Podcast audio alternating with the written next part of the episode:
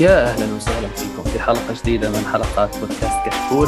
كشكول بودكاست حواري خفيف بعيد عن الرسميات يغطي أهم الأحداث الأسبوعية من أفلام، مسلسلات، أنمي، ألعاب الفيديو جيمز والأخبار التقنية.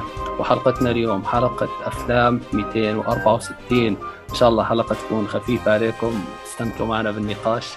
لكن للأسف ما في حد من الأعضاء غيري، كلهم خونوا فيني، تعرفوا انشغالات يوم الجمعة وهيك يعني، فحاولنا نعوض بضيفين.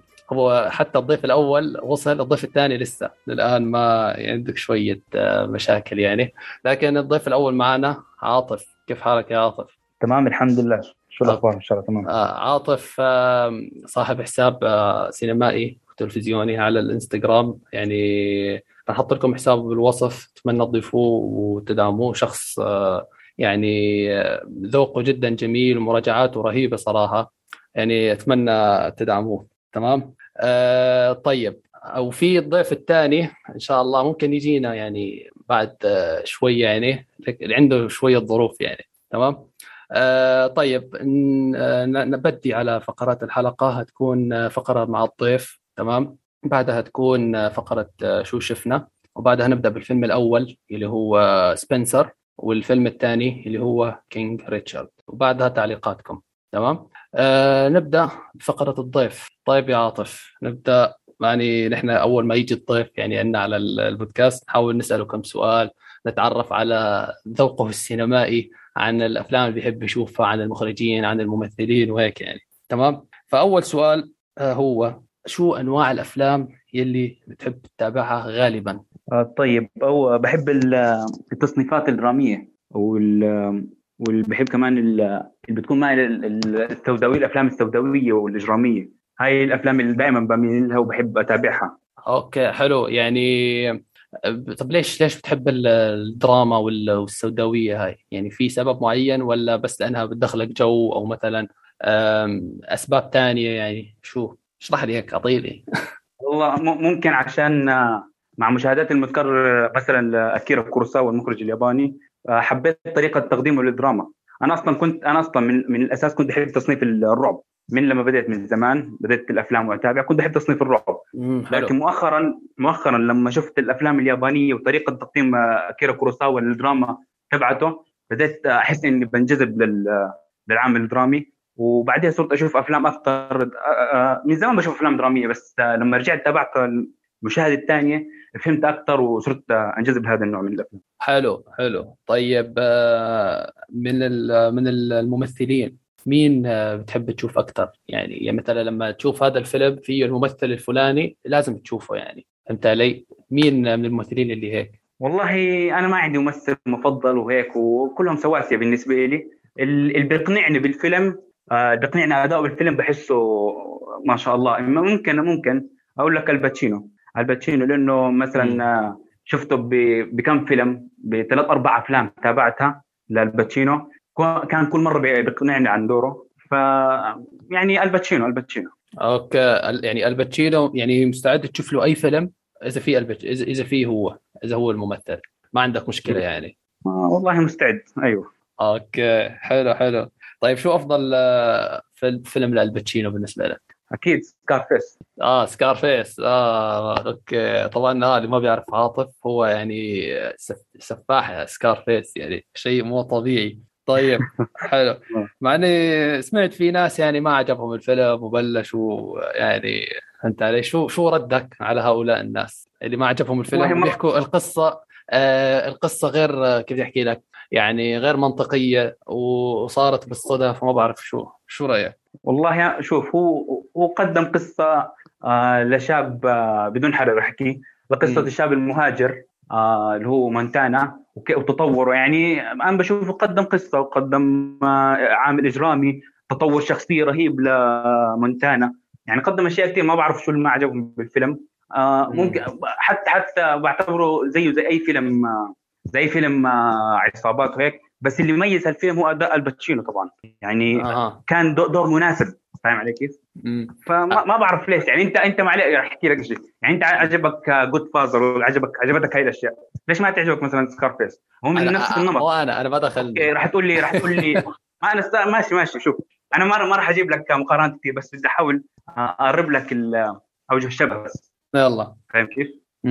يلا طيب راح لي مثلا جاد بس بشكل بسيط راح اتكلم. جودفادر جاب عن عائله وما عائله وسكار، لان بحكي لك انا عن من خلال مناقشتي مع ناس كانوا يقولوا لي ما هي سكارفيس ما بيسوي إشي، وهذا بحكي لهم طب ما هي يقدم عن العائله جودفادر، وهي سكارفيس كمان قدم قليل عن العائله، وشفت انت النتيجه كيف بالنهايه اللي شافوا سكارفيس بيفهموا علي. طيب بس يعني في اوجه تشابه، انا ما بدي اشابه كثير بس بحكي لك كيف انه شوف لا شوف جودفادر في مختلفين تماما عن سكارفيس ترى. يعني جودفادر تكلم لك عن المافيا، وفي فرق بين المافيا والعصابات. سكارفيس تكلمك عن العصابات، عن كيف او مو عصابات عن تجار المخدرات، فهمت علي؟ يعني عن قصه صعود وهبوط باختصار. اما جودفادر لا بعيد كل البعد عن الهيكليه هاي، فهمت علي؟ فبالتالي هو اعتماد كامل على الشخصيات والحوارات اللي فيها. اما سكارفيس اعتمد بس على شخصيه توني مونتانا كبطل رئيسي للفيلم، فهمت علي؟ عن خط سيره الوحيد يعني فقط. مثلا ما بتذكر شخصيات مساندة كانت قويه مع سكارفيس صراحه، يعني فهمت علي؟ يعني ما بتذكر في شخصيه كانت او فعلا كانت قويه. مثلا جودفادر يعني مارلون براندو، الباتشينو، خلينا نحكي فيتو كوليوني، مايكل كوليوني، سوني الاخ، المحامي هذاك نسيت شو اسمه، روبرت ديفال اللي سواه، في كتير كمان شخصيات. ايوه فاهم عليك بس بحكي لك ايوه بس انت شكلك ما ركزت في كلامي. اول إشي حكيت لك انه من خلال مناقشاتي مع الناس اللي بيحاولوا يقولوا طب ما هي زي ما حكيت لي انت انه سكارفيس ما قدم إشي جديد، عاد بحاول اقرب لك انه في عوامل مشابهه، وجبت لك اول مثال حكيت لك اياه عن العائله، فاهم كيف؟ وهون كان في عامل العائله، وهون كان في عن العائله، فيعني بتلاقي في العائله في تشابه. يعني كانت صراحه سكارفيس ما راح تتذكر، ما هو هذا فيلم بيرجع لك انت، قصدي راي بيرجع لك انت انت بتحب مثلا جودفادر كثير فبتشوف ايجابيات اكثر، بتتذكر ايجابيات اكثر وهيك والله. بس لا شوف انا جودفادر لا هذا يعني ايجابياته واضحه جدا، فهمت علي؟ سكارفيس يعني ايجابياته صراحه معدوده، يعني انا ما بدي ادخل بنقاش حامي اكثر من هيك بس خلاص خلينا ننتقل للموضوع الثاني. طيب تمام، انت حكيت لي الباتشينو وافضل فيلم له سكارفيس. طيب نجي على المخرجين، مين المخرج؟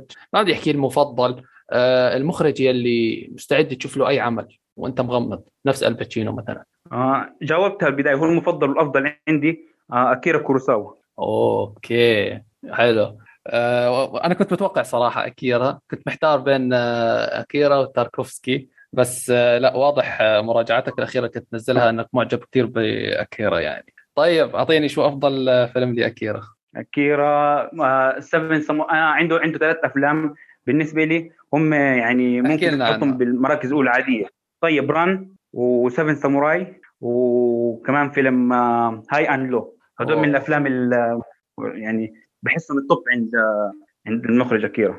اوكي طيب، اللي ما شاف ولا فيلم لأكيرا كوروساوا شو تنصحه يبلش، وشو ممكن تعطيه هيك يعني نصيحة انه تنصحه مثلا انه اذا جوك هيك تفرج عليه، اذا مو جوك هيك لا تتفرج، انت ليه؟ والله صعب يعني عينك انت شفت كيف الناس الاول فيلم مثلا سيفن ساموراي طلعت له فترة ما شاء الله انشهر وناس كتير عرفته، من خلال سيفن ساموراي الناس عرفوا المخرج اكثر أكيرا كوروساوا، بينما في ناس خلص مسكوها زل على أكيرا كوروساوا انه ما عجبهم ستايل أكيرا كوروساوا بهالفيلم بفيلم سيفن ساموراي. فممكن نقول صارت نقطة بداية انه اذا بدك تتابع اي فيلم لأكيرا كوروساوا لازم تكون متابع شو سيفن ساموراي. فانا ممكن ما اختلف كثير، سيفن ساموراي لازم، هو اكيد فيلم طويل وصعب تتقبله كمان، بس كل عليك انك تعطي الفيلم فرصة. هو فيلم طويل وصعب تتقبله فعلا بس اعطيه فرصة، هذا اللي بقدر احكي يعني اعطوه فرصة، واعطوا حتى لو ما عجبك سيفن ساموراي اعطي للباقي فرصه ممكن تقبل المخرج.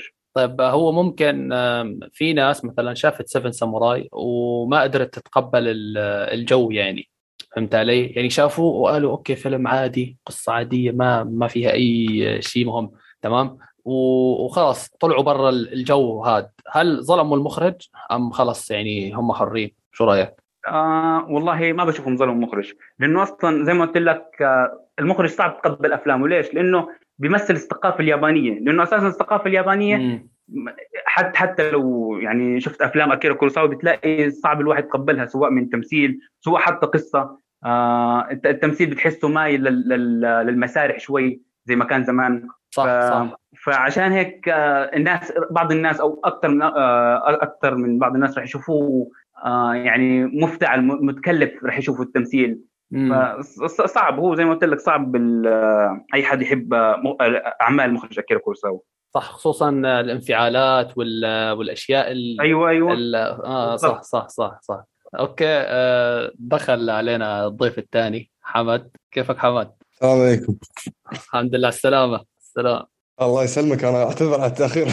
لا ولا يهمك، ما في اي مشكله، لساتنا فقره الضيوف يعني، ولا يهمك. طيب خلصنا من عاطف، اجوبته كانت الى حد ما مرضيه يعني.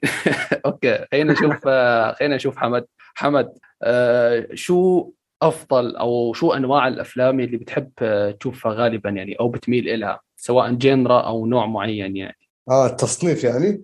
التصنيف نوع معين، أي شيء يعني، أي بتحب هاي الفئة معينة من الأفلام، خلص هاي أنت أول ما تشوف هاي الفئة المعينة على طول أنت شاري داخل جوا. والله إذا شفت أي فيلم نازل بالسينما أو أي فيلم جديد نازل غموض، نزل يا رجل على طول. غموض. أي غموض، درجة أولى الغموض. جدا أحب الغموض، وهم الكوميديا بعد تعجبني، منها تغيير جو كذي ودراما. بس لا، اثبت على ثلاثة معينين. دراما كوميديا غموض. دراما كوميديا وغموض. طب لو حكولك تختار واحد بس يا رجال، غموض. حلو. طيب خلينا نصعب السؤال أكثر، شو أفضل فيلم غموض شفته في حياتك؟ أفضل فيلم غموض؟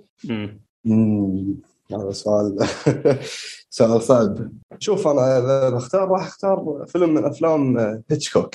أوكي. هلا. شو سايكو؟ ممكن لا سايكو، لا ممكن روب. شو اللي عجبك في روب؟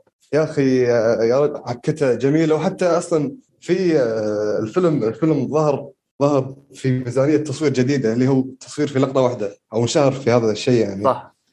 إيه، والفيلم نهايته على أجواء الغموض اللي معطيني إياها نهاية جدا جميلة يعني. أصلاً فيلم روب هو اللي حببني في الغموض للعلم. أوكي. إيه، جدا أنا أحب فيلم روب، وصرت أحب الغموض لما شفت فيلم روب، تعمقت في مجال الغموض أكثر يعني. لمين تنصح يشوف الفيلم؟ فيلم روب؟ لمين تنصح؟ أنصح لمحبين الغموض، أو اللي وده يحب الغموض أو يعيش تجربة الغموض الصح يعني، بيور سسبنس. أمور طيبة. طيب خلينا نروح للممثلين. مين من الممثلين يلي بتحب تشوف أفلامه دائما، أو يلي مثلا إنه أول ما تسمع اسم الممثل في الفيلم الفلاني على طول أنت بتروح بتشوفه؟ ويليام ديفو على طول. شو أفضل فيلم لويليام ديفو عندك؟ أفضل فيلم لويليام ديفو، والله في أفلام كثيرة. أعطيني أفضل ثلاثة يلا. أفضل ثلاثة لويليام ديفو: لايت هاوس، أنتي كرايست. شوف هو أكيد لايت هاوس. والله خير صعب. في ذا بودوك سينتس، أتوقع اسمه، عرفته، فيلم العصابات. أي صح، الروسي. كان جميل يعني، خفيفة. في فيلم أنا ما شفت له لويليام ديفو، هو ترشح للأوسكار 2018 أو 19. نتكلم عن فانكوخ أو نهاية فانكوخ أتوقع، إذا ما خاب ظني. نسيت اسمه. أيوة. طبعا أعطيني ثلاثة يلا. والله شوف ذا لايت هاوس، في بلاتون، في ذا فلوريدا بروجيكت. أوكي، ذا فلوريدا بروجيكت ممتازة من بعد. وفي له دور في فيلم نتفليكس اسمه ذا مونداي شيء، اسمه والله، لكن دوره في الفيلم كان ممتاز جدا. شفته أنتي كرايست؟ وات هابند تو مونداي. أيوة. شفته أنتي كرايست يا حمد؟ أنتي كرايست؟ لا ما أظن. اوكي. انا شباب انا كثير شباب شافوه ونصحوني لا اشوفه. انت شوف البوستر بس واحكم. امور طيبه. طيب شو ممكن تعطي فيلم توصيه للناس لويليام ديفو تحس ممكن يناسب ذوقهم يعني؟ والله ممكن فلوريدا بروجيكت. انا والله ودي انصح بذا لايت هاوس، لكن ذا لايت هاوس ما اتوقع راح يعجب الجميع. صح ريالي ويعني عميق. لا أنتي كرايست أعمق، سريالي أكثر. هو اللي أخرج أنتي كرايست نفسه اللي أخرج The House That Jack Built، أتوقع هذا معروف. أي هذا صح، هذا شفت الفترة هذه وايد ناس قاعد يتكلمون عن هذا الفيلم بشكل كثير. جدا مثير للجدل وسريالي وارشو. وهذا المخرج لارس فون ترير، هذا يعني مخرج مثير للجدل جدا يعني. فالمهم نروح للسؤال اللي بعده. نفس السؤال بس على المخرجين. مين المخرجين اللي بتحب تشوف أعمالهم دائما يعني إنه هذا المخرج خلاص أنا راح أدخل على طول؟ شوف سابقا أكيرا كوروساوا، حاليا ستيفن سبيلبرغ. ستيفن سبيلبرغ العشق. أكيرا كوروساوا، هاي اثنين صار أنت وعاطف عم يحكوا عن أكيرا كوروساوا. أوكي حلو. على قليل أنا الصورة دائما نختار شيء قوي. طيب حطينا ترشيح لأكيرا وترشيح لسبيلبرغ، أو لا قبل الترشيح شو أفضل فيلم لأكيرا وأفضل فيلم لسبيلبرغ؟ أعطيهم أفضل فيلم لأكيرا. ما يحتاج جميل غير سيفن ساموراي. أوكي هاي أند لو كمان. هاي أند لو يا أخي محمله عندي والله إلى الآن بدي أشوفه. والله لازم تشوفه، رهيب. شوفه والله. طيب سبيلبرغ شو الله عنده وايد أفلام. أنا إذا راح أقول هذا الجواب أنت راح تزعل وايد. يمكن جوز فيلم جميل. غير متوقع أبدا. أنا ما أعجبك الفيلم كثير يعني. حلو. طيب أعطينا توصية للاثنين، توصية يعني غير الأفضل، إنه هيك توصية تحسها مناسبة يعني للجميع. أكيرا كوروساوا، ران، أو هاي أند لو، فيلمين جميلين جدا يستحقون مشاهدة. سبيلبرغ ريدي بلاير 1، فيلم جميل. حلو. وذكر فيرفل، فيلم جميل. ذكر فيرفل، يا الله فيلم بكاء. طيب عاطف أتوقع ما سألتك سؤال التوصيات. أعطيني توصية لألباتشينو وتوصية لأكيرا غير اللي حكاه محمد، تفضل. الباتشينو ما شاء الله يعني بتلاقي الناس متابعة أعماله. أكفل مظلوم مثلا ممكن إذا ممكن والله ممكن سيربيكو. سيربيكو حلو، سيربيكو رهيب. حتى دوغداي أفترنون مظلوم يعني، لو الناس شافوه مميز. حلو. أكيرا رن لا مظلوم. مظلوم كل أعمال مظلوم صراحة، بس ممكن رن او لا استنى ثرون اوف بلاد. شو ثرون بتعرف ثرون اوف بلاد قبل شوي مخلصه. هلا راح احكي عنه راح نحكي عنه في فقره شو شفنا ولا يهمك. اوكي اتوقع خلصنا هيك من فقره تعريف الضيوف، لكن قبل ما نخلص منها في عندنا سؤال. هذا السؤال يعني صار مثل عادات التقاليد عند فريق كشكول. السؤال يا جماعه تريكي، ديروا بالكم. نحن نبدأ بعاطف، خلينا نشوف. عاطف شو رأيك بدينزل واشنطن؟ عليه السؤال؟ عليك يلا. والله دينزل ممثل رهيب. صراحة مش متابع له أفلام كتير دينزل واشنطن، بس حتى ما بحطه من ممثلين المفضلين. ولكن ما بحطه ممثلين مفضلين، ما بشوفه مثلا مثل أدوار أنا بفضلها، او يعني زي ما قلت لك انا في افلام له مشهوره يعني زي مالكوم مش متابعه. حرام عليك. هذا قلت لك في عنده افلام قويه. ايوه في عنده افلام قويه انا مش متابعها، ممكن اذا تابعتها يتغير رايي عنه. اكيد راح يتغير اكيد. اكيد، بس يعني ممثل رهيب. اوكي حلو. حمد شو رايك فيه؟ والله انا اختلف مع عاطف. يعني انا اشوف دنزل هو مدرسه في التمثيل يعني ما شاء الله. يعني بعض افلامه ممكن تكون سيئه، لكن دائما يطلع في ايجابيه التمثيل. تمثيله جدا ممتاز هذا الممثل، انا يعجبني تمثيله، خصوصا فيلم تريننج داي. انا فيلم تريننج داي جدا ما عجبني. الشيء الوحيد اللي عجبني تمثيل دنزل واشنطن فقط لا اكثر. اوكي. ممكن يدخل التوب 10 عندك افضل ممثلين؟ ممكن ليش لا. اوكي حلو. طيب شو افضل فيلم لدنزل كفيلم وليس كتمثيل؟ مالكم اكس يا عيني. اوكي حلو. اوكي عاطف فشل في الاختبار وحمد نجح في الاختبار. اظن تحكي والله عليه. هذا لا هذا السؤال هيك يعني عادة تقاليد كشكول ما علينا. المهم خلصنا من فقرة الضيوف، تعرفنا على اذواقهم السينمائية من ناحية ممثلين مخرجين وتصنيفات في الافلام. الان رح ننتقل لفقرة على السريع ما راح نحاول نطول فيها، هي فقرة الأخبار. في عنا هي مو أخبار، هي تريلرات نزلت، راح نحاول نشوف رأي الشباب معنا فيها. أول تريلر اللي هو نزل في 17 ديسمبر وقت نزول الحلقة الماضية، فيعني هو تقريبا صار له 10 أيام، اللي هو فيلم سبايدر مان نو واي هوم، التريلر الثاني. تمام. راح نشوف، خلينا نبدأ بحمد نشوف شو رأي حمد وشو التوقعات اللي عنده للفيلم. تفضل. والله التريلر الثاني أنا عجبني جدا لأنه ركز على الأشرار بشكل أكبر، وأنا هذا اللي كنت ناطره. ما بي ركز على الشخصيات البطولية الثانية، أو مثلا سبايدر مان الثانيين توبي وأندرو، وكنا نعرف إنه بيغفرون يعني بالفيلم. فعجبني التريلر لأنه ركز على الأشرار بشكل أكبر، وهم في مشهد واحد اللي هو مشهد الأخير المفروض ما ينحط في الإعلام. اللي هو لما فتحت العوالم. لا يوم ماري جين تطيح يحاول يخلص. اوكي.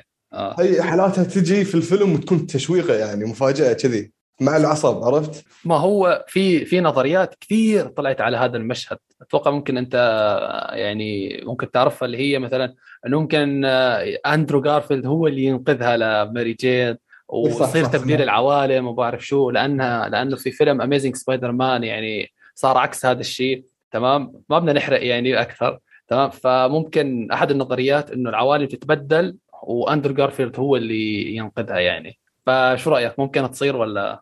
والله ممكن تصير، ممكن على اساس ان اندرو يعني مثل ما صار له فيحاول يعني حلو ما يسوي مره ثانيه يعني. فممكن يعني ممكن تصير، ليش لا، يكسبون عاطفه الجمهور. شوف الفيلم تقريبا باقي له اقل من 20 يوم، أنت رافع توقعاتك ولا هيكون فيلم عادي؟ ممكن، شو رأيك؟ والله أنا دائما أول ما كل ما أدش فيلم دائما توقعاتي تكون عادي على أساس أتفاجأ، لكن إلا فيلم سبايدر مان توقعاتي جدا عالية جدا عالية، يعني لو طلع جيد ممكن أنت تزعل، صح؟ والله ممكن. أوكي طيب. عاطف شو رأيك بالتريلر عموما؟ هل أنت متحمس للفيلم نفسه ولا لا؟ والله أنا عجبني إنه التريلر كان كلهم متوقعين إنه الثلاث سبايدر مان يعني يظهروا بالنهاية آخر ثواني التريلر، بس الحلو إنه سووا العكس، أظهروا الأشرار كلهم بالإعلان.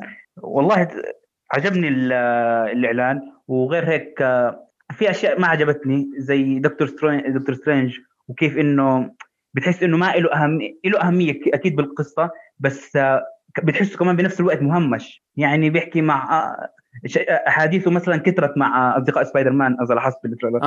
ومش نفس دكتور سترينج اللي ناب أفينجرز اللي له أهمية، اللي له مثلا ماسك الموضوع وعليه أمان، حسيته بهالشكل راح يكون بالفيلم يعني غير واثق من نفسه. هذا حسب ما شفت هلا. شوف متحمس، أكيد متحمس. في ناس برروا هاي الفكرة أنه دكتور سترينج مو هو دكتور سترينج اللي عرفناه، مو هو دكتور سترينج الحارس أيوة. ما بعرف السانكتوم سنتورم ما بعرف شو اسمه وكذا، أنه على أساس هو مفستو. في ناس هيك صاروا يحكوا، فهمت علي، أنه دكتور سترينج ضايع في مكان، ضايع بالأكوان، ممكن نعرف حقيقته في دكتور سترينج إن ذا مالتيفيرس أوف مادنس. تمام، وأنه هذا كله اللي خرب العوالم واللي فتحها على بعضها هو مفستو في الحقيقة يعني.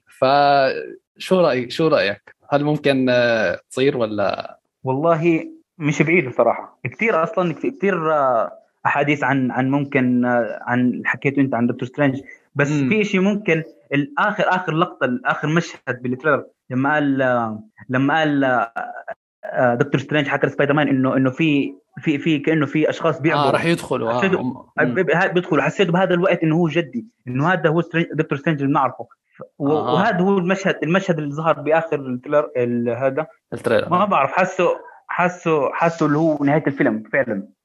وممكن بعدين على طول النط شو اسمه ايوه اند مالتي فيرس مادنس. اوكي هو هذا نهايه الفيلم. يعني رافع توقعاتك عاطف ولا عادي؟ اكيد ومراهن ان شاء الله، يعني مراهن انه يدخل التوب 10 يعني افلام الفن. حلو، انا نفسي صراحه انا رافع توقعاتي جدا جدا، ولو طلع اقل من التوقعات يعني يا ويله صراحه هيكون منظري جد هيكون خيبه امل يعني قويه جدا للاسف فعلا. وبعد ممكن اضيف كمان نقطه؟ تفضل.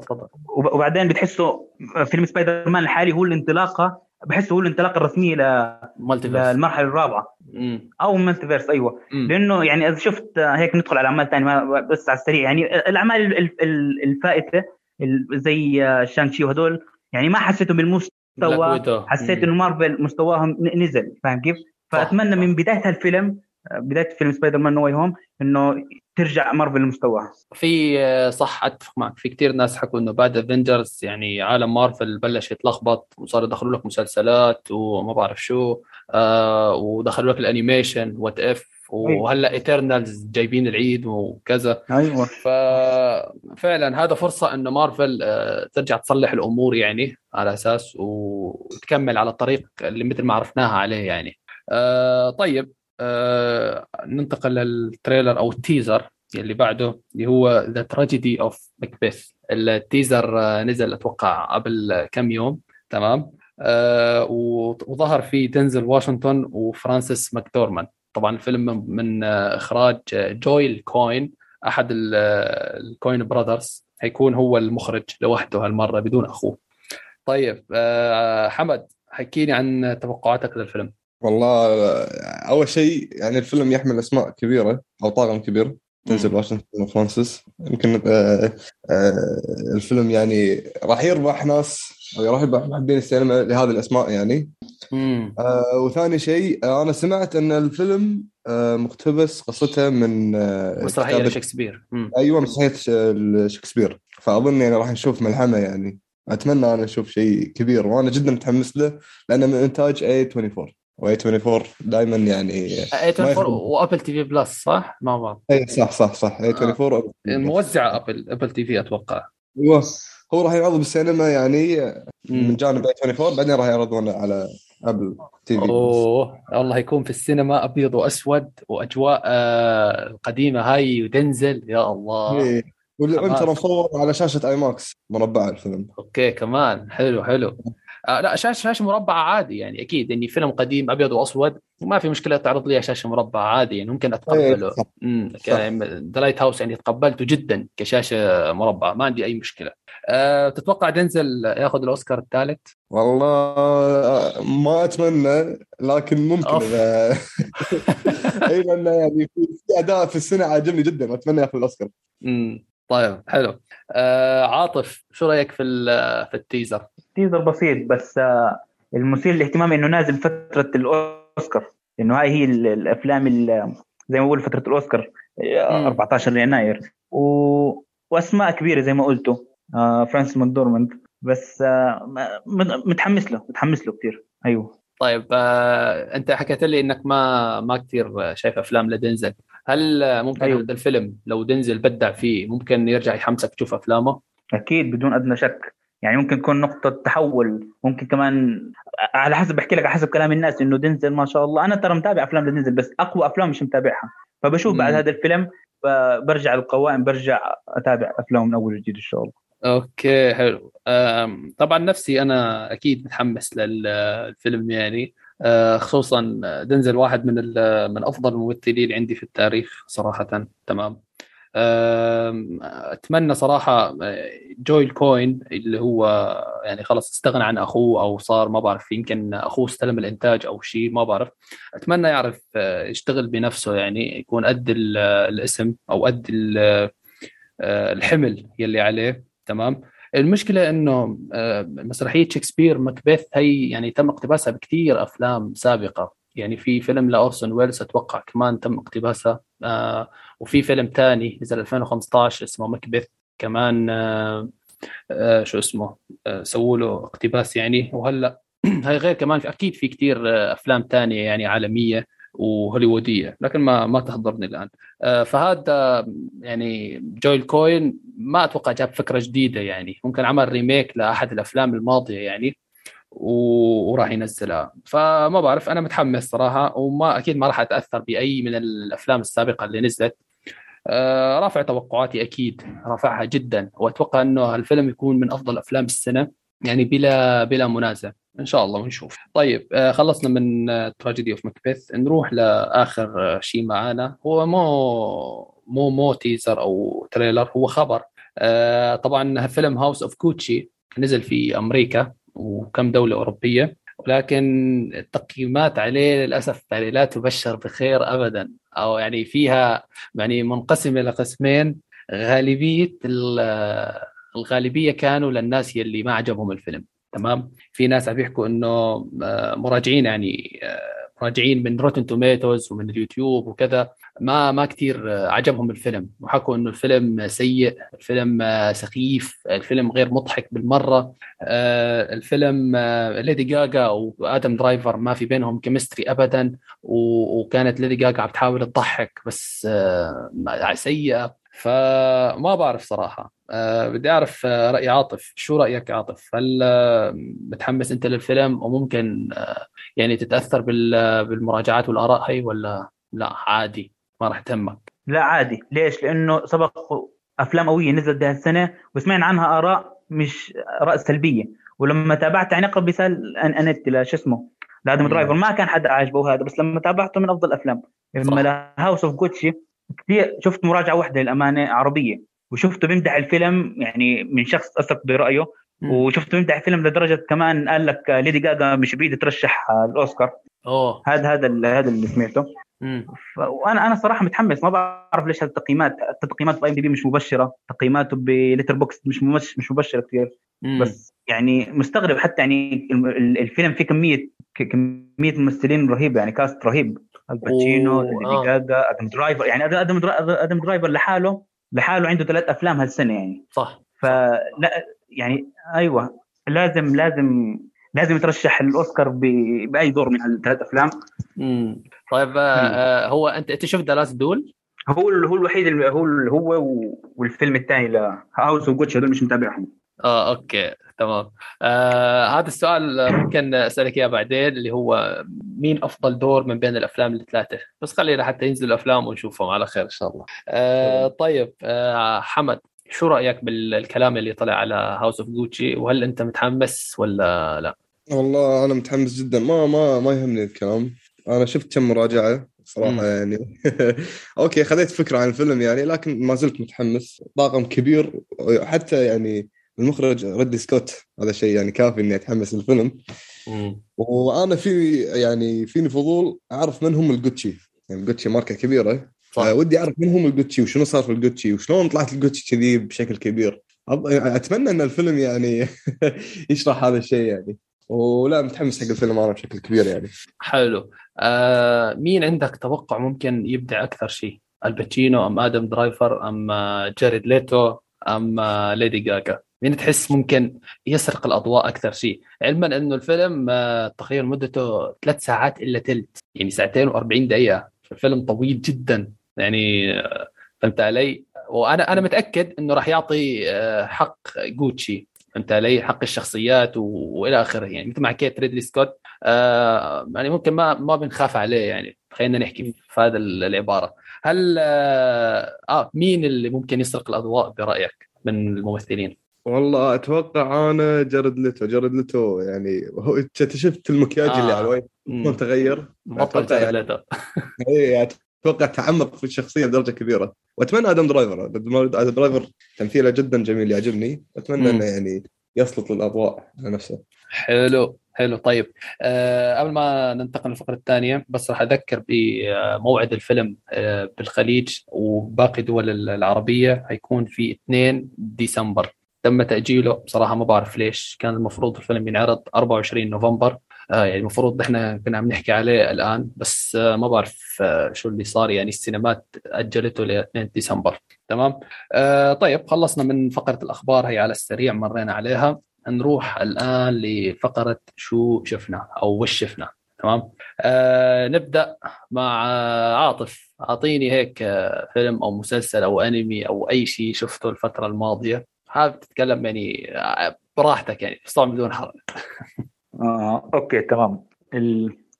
قبل يومين شفت، طبعا المتابعين على الانستغرام شايفين اني هالايام مسلطن على سلسله هاري بوتر عد بعيدها، مستمتع واصل لمراحل يعني فعلا في ذروتها زي ما بيقولوا. الاحداث سلسله غنيه عن التعريف، ما راح اطول فيها.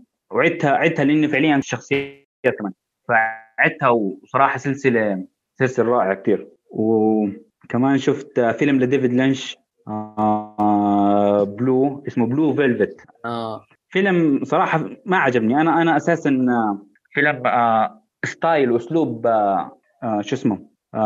ستايل وأسلوب ديفيد لينش ما بيعجبني بشكل عام، يعني حاليا 4-5 أفلام، وحاسه مش من المخرجين اللي بتناسبني أعماله. يعني اوكي، بس انا بشكل عام بحب الاعمال، يعني بتقبل الاعمال السرياليه، ما عندي مشكله معاها، بس مش لدرجه مش زي الاساليب اللي اتخذها ديفيد لينش. فهذا الافلام كمان من افلام بلو فيلفت، هذا من الافلام اللي واجهتني مشاكل معه، ما عجبني. ليش شفته كمان؟ لانه من الافلام الثمانينات، وانا عامل قائمه اني بدي اتابع كميه كبيره من اعمال الثمانينات. طيب ايوه. في شيء ثاني حابب تضيفه؟ شفت شيء يعني معين حابب تنصح فيه او والله تحذر منه؟ والله شايف كمان شويه افلام.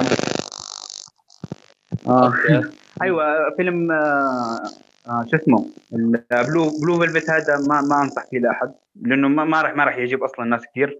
شفت كمان مسلسل مارفل جديد، هوكاي، جيد، بيبني لشخصيه مستقبليه اللي هي كيت بيشوب بشكل جيد صراحه من بدايه الحلقات.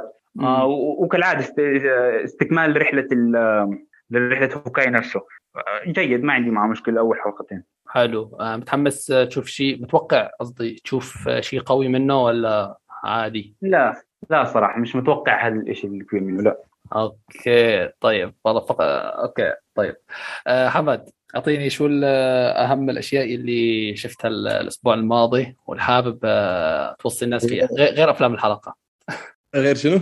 غير افلام اللي راح نتكلم عنها، كينغ ريتشارد، سبنسر. اي شفت فيلم للاسف اني شفته اسمه 13 مينتس. دشيت للسينما وكنت يعني بدش سينما كذي يعني بالليل، ما كان عندي شيء، قلت خليني ادش الفيلم على الاقل نشوف شو يعني سالفه الفيلم. فيلم عباره عن كارثه يعني، وما انصح فيه كلش. هو جديد 2021 الفيلم، لكن ما انصح فيه جدا جدا يعني. بداية جدا جميل، فيلم اسمه أوثيلو، فيلم أورسون ويلز من كتابة ويليام شكسبير، وأنصح فيه يعني. كتابة الفيلم وايد رهيبة، والتطبيق يعني تطبيق الفيلم للكتابة جدا جميل. طبعا أورسون ويلز هو من الفيلم الإخراج الفيلم ومع بطولة الفيلم، ما قصر طبعا. وهذا ممكن ثاني أفضل فيلم أشوفه لأورسون ويلز، فيلم جدا جدا رائع يعني. اللي عنده فرصة أن يشوف هذا الفيلم أنا ما يعني أنصح إنه ما شو اسم الفيلم؟ يشوفه على طول. أوثيلو، هذا من النوار فيلمز اللي تكلمت عنها. هو يعتبر نوار فيلمز. أي أوكي حلو. طيب أنا راح أتكلم عن مسلسل، صراحة مسلسل أركين. المسلسل عملت له مراجعة كاملة على القناة عندي، لكن راح أتكلم عنه بشكل مبسط وشو الشيء المميز يعني للناس اللي ما شافت المراجعة. هتكلم بشكل مختصر بس عن شو المميز بالمسلسل وليش كل هالهايب يلي طلع عليه، مع أنه بالبداية ترى أول ما نزل الأرك الأول ما كان عليه أي هايب أبدا، ولا حتى لما نزل الثاني. تمام. مع أنه من نتفليكس، موجود على نتفليكس وفي تسويق ضخم جدا عليه، لكن ممكن في ناس ما تقبلته، أو في ناس مثلا ما بتعرف ليج اوف ليجندز، يعني ما لعبت اللعبة، فبالتالي ما تشوقوا أنهم يشوفوا المسلسل. لكن بعيدا عن اللعبة وبعيدا عن الباك ستوريز لكل الشخصيات اللي في اللعبة، راح أحكي شوي عن ليش المسلسل يستحق المشاهدة، يستحق الإعجاب حتى. تمام، أول شيء شخصياً هاي الأنيميشن، أنا حبيت الأنيميشن، حبيت الرسم، حبيت التحريك، كل الأمور التقنية هاي أنا كنت من أشد معجبيها صراحة. تمام، غير طبعاً الأداء الصوتي، الأداء الصوتي كان شيء مو طبيعي. أنا ذكرت بالفيديو عندي إنه اللي اشتغلوا حاول الشركة رايوت جيمز اللي هي شركة ليج أوف ليجندز الأصلية، اشتغلوا على إنتاج المسلسل لمدة 6 سنوات. تخيلين، تعرفوا يعني 6 سنوات يشتغلوا على مسلسل من 9 حلقات بس. تمام، والله أول مرة أعرف عن المعلومة. شغالين تعبانين جدا على المسلسل. حتى الأداء الصوتي، تخيل بس الأداء الصوتي بس مشان يختاروا ممثلين وممثلات لأداء الشخصيات ضلوا 3 سنين. تخيل 3 سنين عم تدور على ناس يأدوا الشخصيات هاي، فلك تتخيل يعني مقدار التعب اللي تعبوه يعني. تمام، هذا غير التسويق وغير الحملات والكامبينز والأشياء القوية اللي سووها. في نقطة مهمة كمان ما بدي أنساها، هي الأغاني. أغاني المسلسل يا الله، شيء مو طبيعي أغاني المسلسل. على العلم أنه رايوت جيمز كمان هي شركة منتجة لأغاني، تنتج يمكن كتير يعني. وصلت واحد من أصدقائي كان هو متابع للمسلسل ولاعب اللعبة، حكى لي أنه الأغاني المسلسل لحالها وصلت فوق المية غنية. تخيلوا يعني أنه كمية الإنتاج المهول للأغاني والأشياء هاي. فأنا صراحة بتحمس أسمعهم كلهم يعني، وفي أغاني كتير حلوة، كتير أغاني طلعت المسلسل، شيء مو طبيعي يعني. طيب بعيدا عن كل الأمور التقنية هاي والأشياء هاي، خلينا ندخل بالمهم واللي هو القصة. طيب، القصة مثل ما حكيت هي عالم واسع جدا، مثل عالم Game of Thrones، مثل عالم Lord of the Rings، مثل كل هالعوالم هاي، لا ينقصها أي شيء عن هاي العوالم. حلو، في شخصيات، في مدن، في مخلوقات، في سحر، في أشياء غريبة أنت أول مرة في حياتك ممكن تشوفها، في طبقية، في استعباد، في إلى آخره، في كل هالأمور هاي. فبداية القصة أو بداية قصة المسلسل هي بتحكي لنا عن مدينة بيلتوفر، والمدينة اللي فوق الأرض، والمدينة اللي تحت الأرض اللي هي زون. تمام، فالقصة بتحكي لنا إنه في شخصيات من مدينة زون اللي هي تحت الأرض سرقوا أحد البيوت في مدينة بيلتوفر اللي هي فوق الأرض، وجدوا فيه كريستالات غريبة. تمام، الكريستالات هاي فيها قوة خارقة وقوة غريبة أول مرة بحياتهم بيشوفوها، اللي هم الأطفال اللي سرقوا البيت هاد. تمام، فمن بعدها بتبلش القصة، بيقدروا يسرقوا هاي الكريستالات، ومن بعدها بتبلش المطاردات والأسئلة والصدمات والاستكشافات على حول هذا الموضوع يعني، وبتبلش الشخصيات تتطور حلقة بعد حلقة. المميز في هذا المسلسل أيضا أنه الشخصيات تطورها شيء مرعب جدا. أنت مثلا، أنا كشخص لاعب اللعبة، أنا وصلتني الشخصيات في اللعبة خلص يعني في آخر مراحلها، في آخر مراحل اللبس، آخر مراحل الشعر، آخر مراحل الشكل، آخر مراحل القوة إلى آخره. لما أشوف شخصية معينة لسه مثلا كانت صغيرة أو لبسها مو لبس اللي أنا بعرفه، أنا بتحمس إني أشوفها كيف رح تتطور للشكل اللي في بالي. فهمت علي؟ هيك شخص أنا لاعب اللعبة ومتعمق فيها. أما مثلا كشخص لسه مو شايف اللعبة، كل هالشيء هذا بالنسبة له مجهول، هو رايح إلى المجهول. فهمت علي؟ رايح يستمتع في الشخصيات وتطورها. باودر، فاي، سيلكو، جيسي، فيكتور، كل هالشخصيات هي يعني أنت أمام حبكة مو طبيعية أمام هالشخصيات، وصراعات وتطورات وانقلابات وخيانات وسياسات إلى آخره. تمام، ما بدي أطول أكثر بالكلام حول المسلسل صراحة. اللي بيحب ممكن يرجع لمراجعتي يعني، بس بدي أعرف إذا الشباب هون موجودين شافوا المسلسل ولا لا، وهل إذا شافوه عجبهم ولا لا. تفضل عاطف. ما شاء الله أنصفت بالمراجعة، بس أنا ممكن أختلف في نقطة نسيت يعني. أنت حكيت قبل شوي إنه بتقول لي عالمه زي عالم لوتر وعالم جيم اوف ثرونز، حسك بالغت قليلا لما حكيت هالنقطة. فاهم كيف؟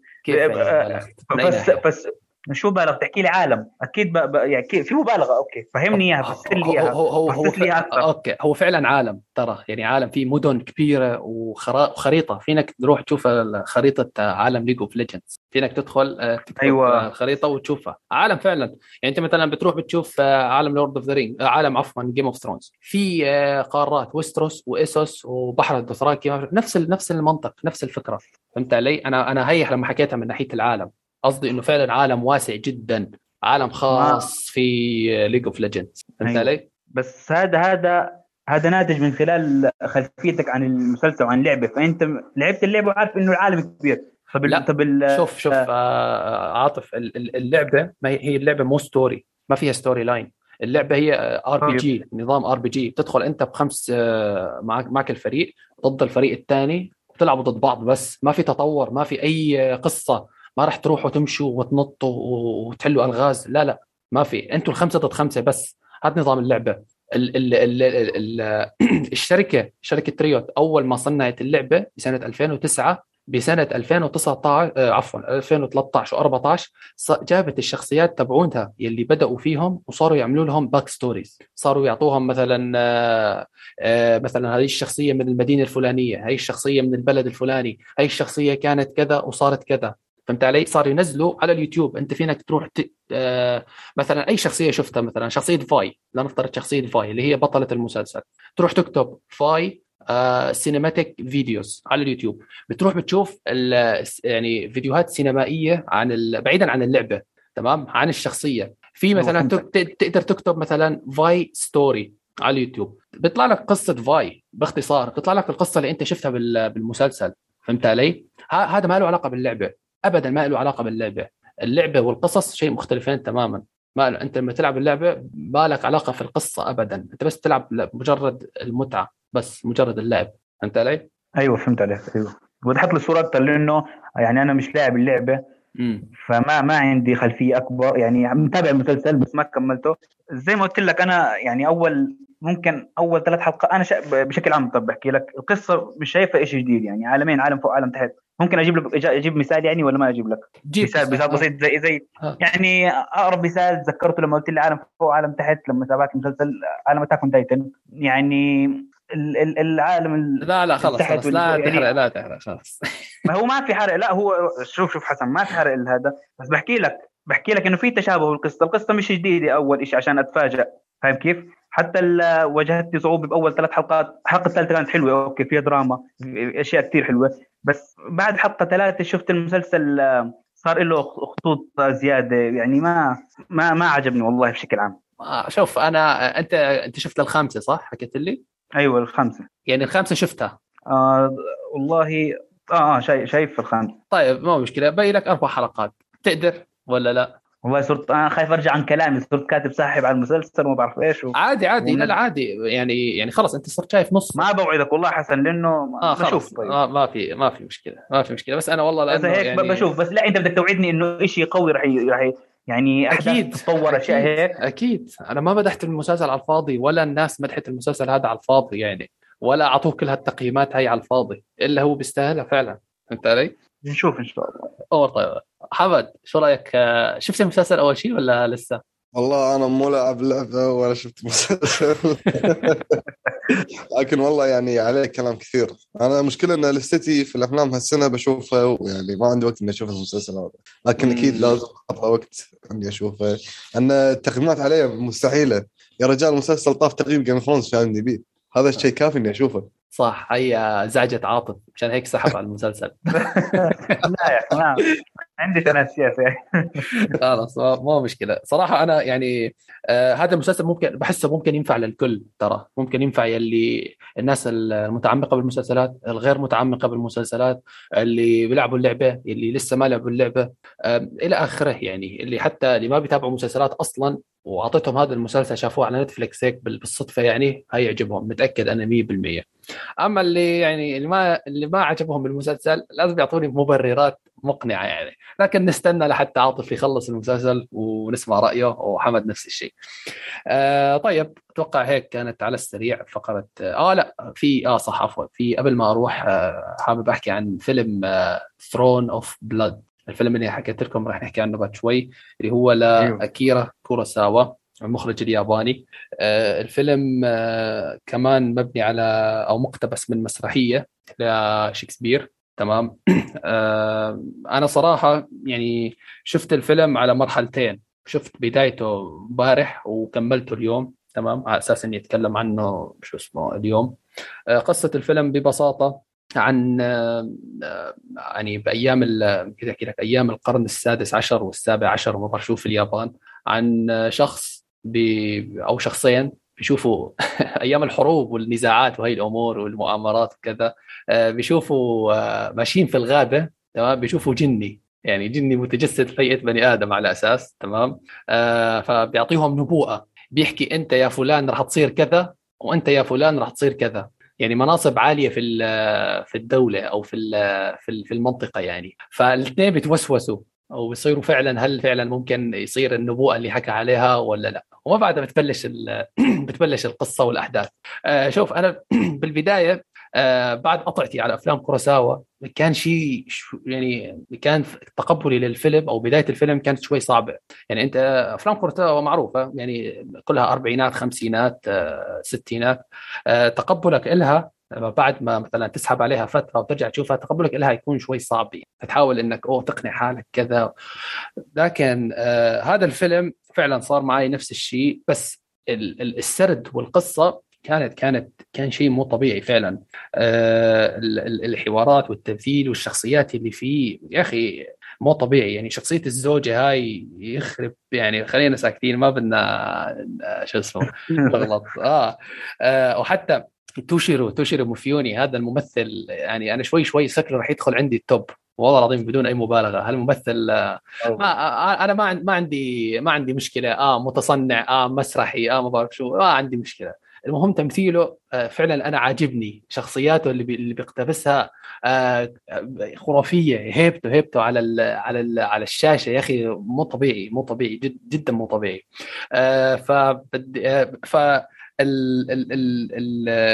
اللي حابب أضيفه كمان قبل ما أعطي المايك للشباب هو النهاية اللي انتهى عليها المسلسل. يا الله على النهاية، يا الله، يعني صراحة جدا جدا جدا جميلة.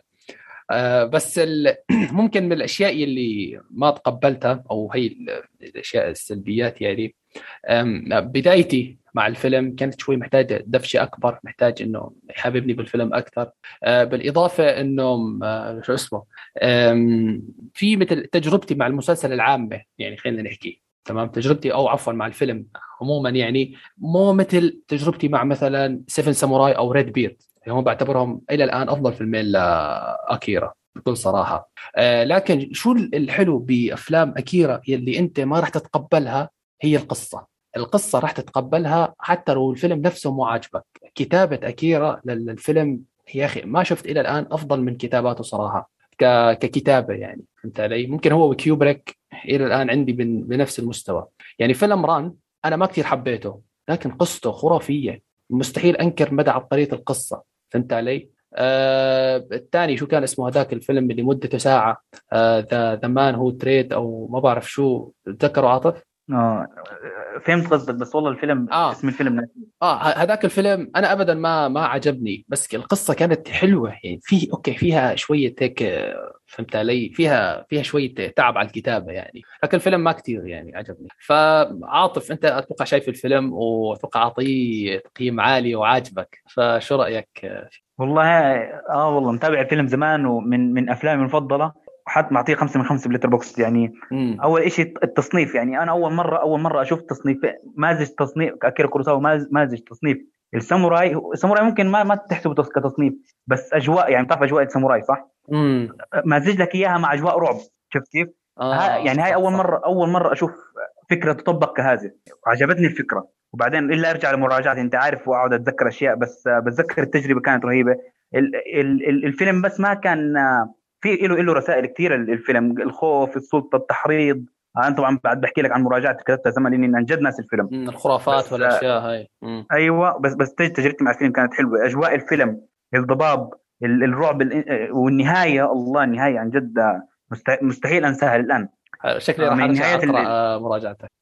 والله النهاية من النهايات الصعب انك تنساها عن جد. فيلم متماسك بكتابته، هو اكيد ده منقول عن من مسرحيه، بس اكيد حولها لتحفه، وفيها دروس وفيها حكم، فيها اشياء كثيره، وفيها مشاهد، فيها مشاهد مطوله لحوارات، حوارات كمان فيها حوارات رائعه صراحه. اكيد طيب من افلامي المفضله. اوكي انت كم باي مركز حطيته بين توب كوروساوا؟ الثالث، حتى بالعلامه حطيته فوق سيفن ساموراي. اوكي الثاني والاول مين كانوا؟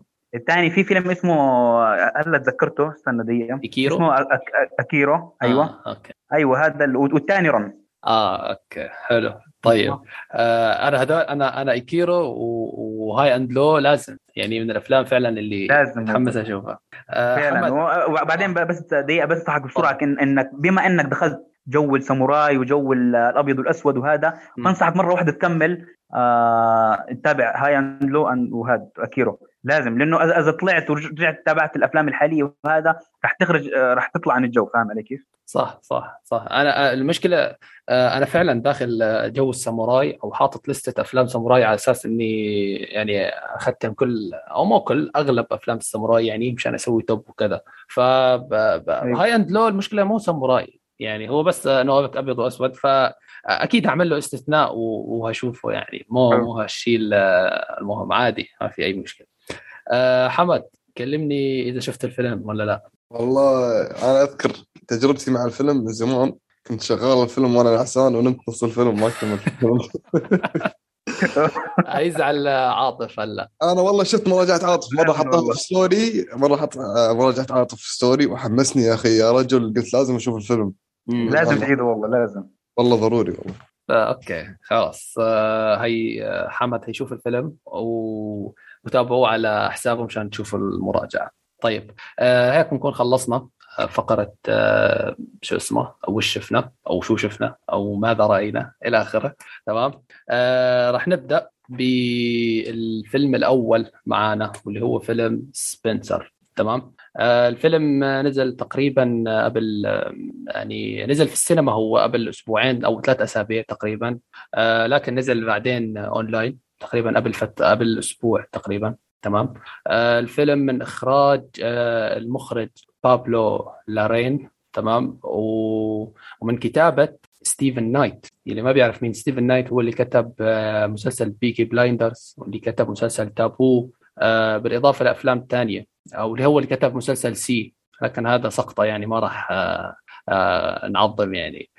تقييم المسلسل على IMDb 7.1، تقييم المسلسل على الفيلم عفوا على روتن توميتوز 84%، وعلى ميتا كريتكس 76%. تمام، قصة المسلسل قصة ليش بحكي مسلسل انا، استغفر الله العظيم. قصة الفيلم هو عن الأميرة ديانا، تمام، عن 3 أيام في قصر العائلة الحاكمة في بريطانيا. تمام، فعندنا نحن رح نمضي معها 3 أيام فقط، ما رح نعرف أي شيء عن، يعني ما رح نعرف والله من بدايتها إلى من بداية ولادتها إلى موتها أو كذا، لا، أو أخذ لك بس حقبة من حياتها. تمام، وتكلم عنها. بداية الفيلم ممكن ما يعجب الكل يعني، ف يعني لا تتوقع منه يجيب لك كل حياتها وكذا. حلو، خلينا نبدأ مع حمد.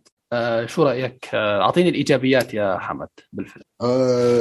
والله أنا أشوف قبل أدخل الفيلم أنا يعني كنت مهتم للأسرة الحاكمة الإنجليزية، يعني مو بشكل كبير لكن بشكل قليل يعني. والفيلم بيتكلم عن شخصية كنت قاري عنها كثير، فكنت متحمس جدا وأنا داخل الفيلم، وبالفعل طلعت من الفيلم وأنا يعني مسرور وعاجبني الفيلم. مثل ما قلت أنت، الفيلم يعني الأغلب ما راح يعجب الفيلم، لأن رتم سردة بطيء وبارد، لكن أنا برأيي أشوف أسلوب سردة مناسب لأحداث الفيلم. الفيلم طلع لنا مشاعر ديانا، يعني ما شفنا هذه المشاعر من قبل، وصدق المشاعر هذه أثرت فيني أنا شخصيا، يعني وايد عجبني الفيلم. حياة كئيبة وبائسة يعني عاشتها ديانا ما شفناها من قبل.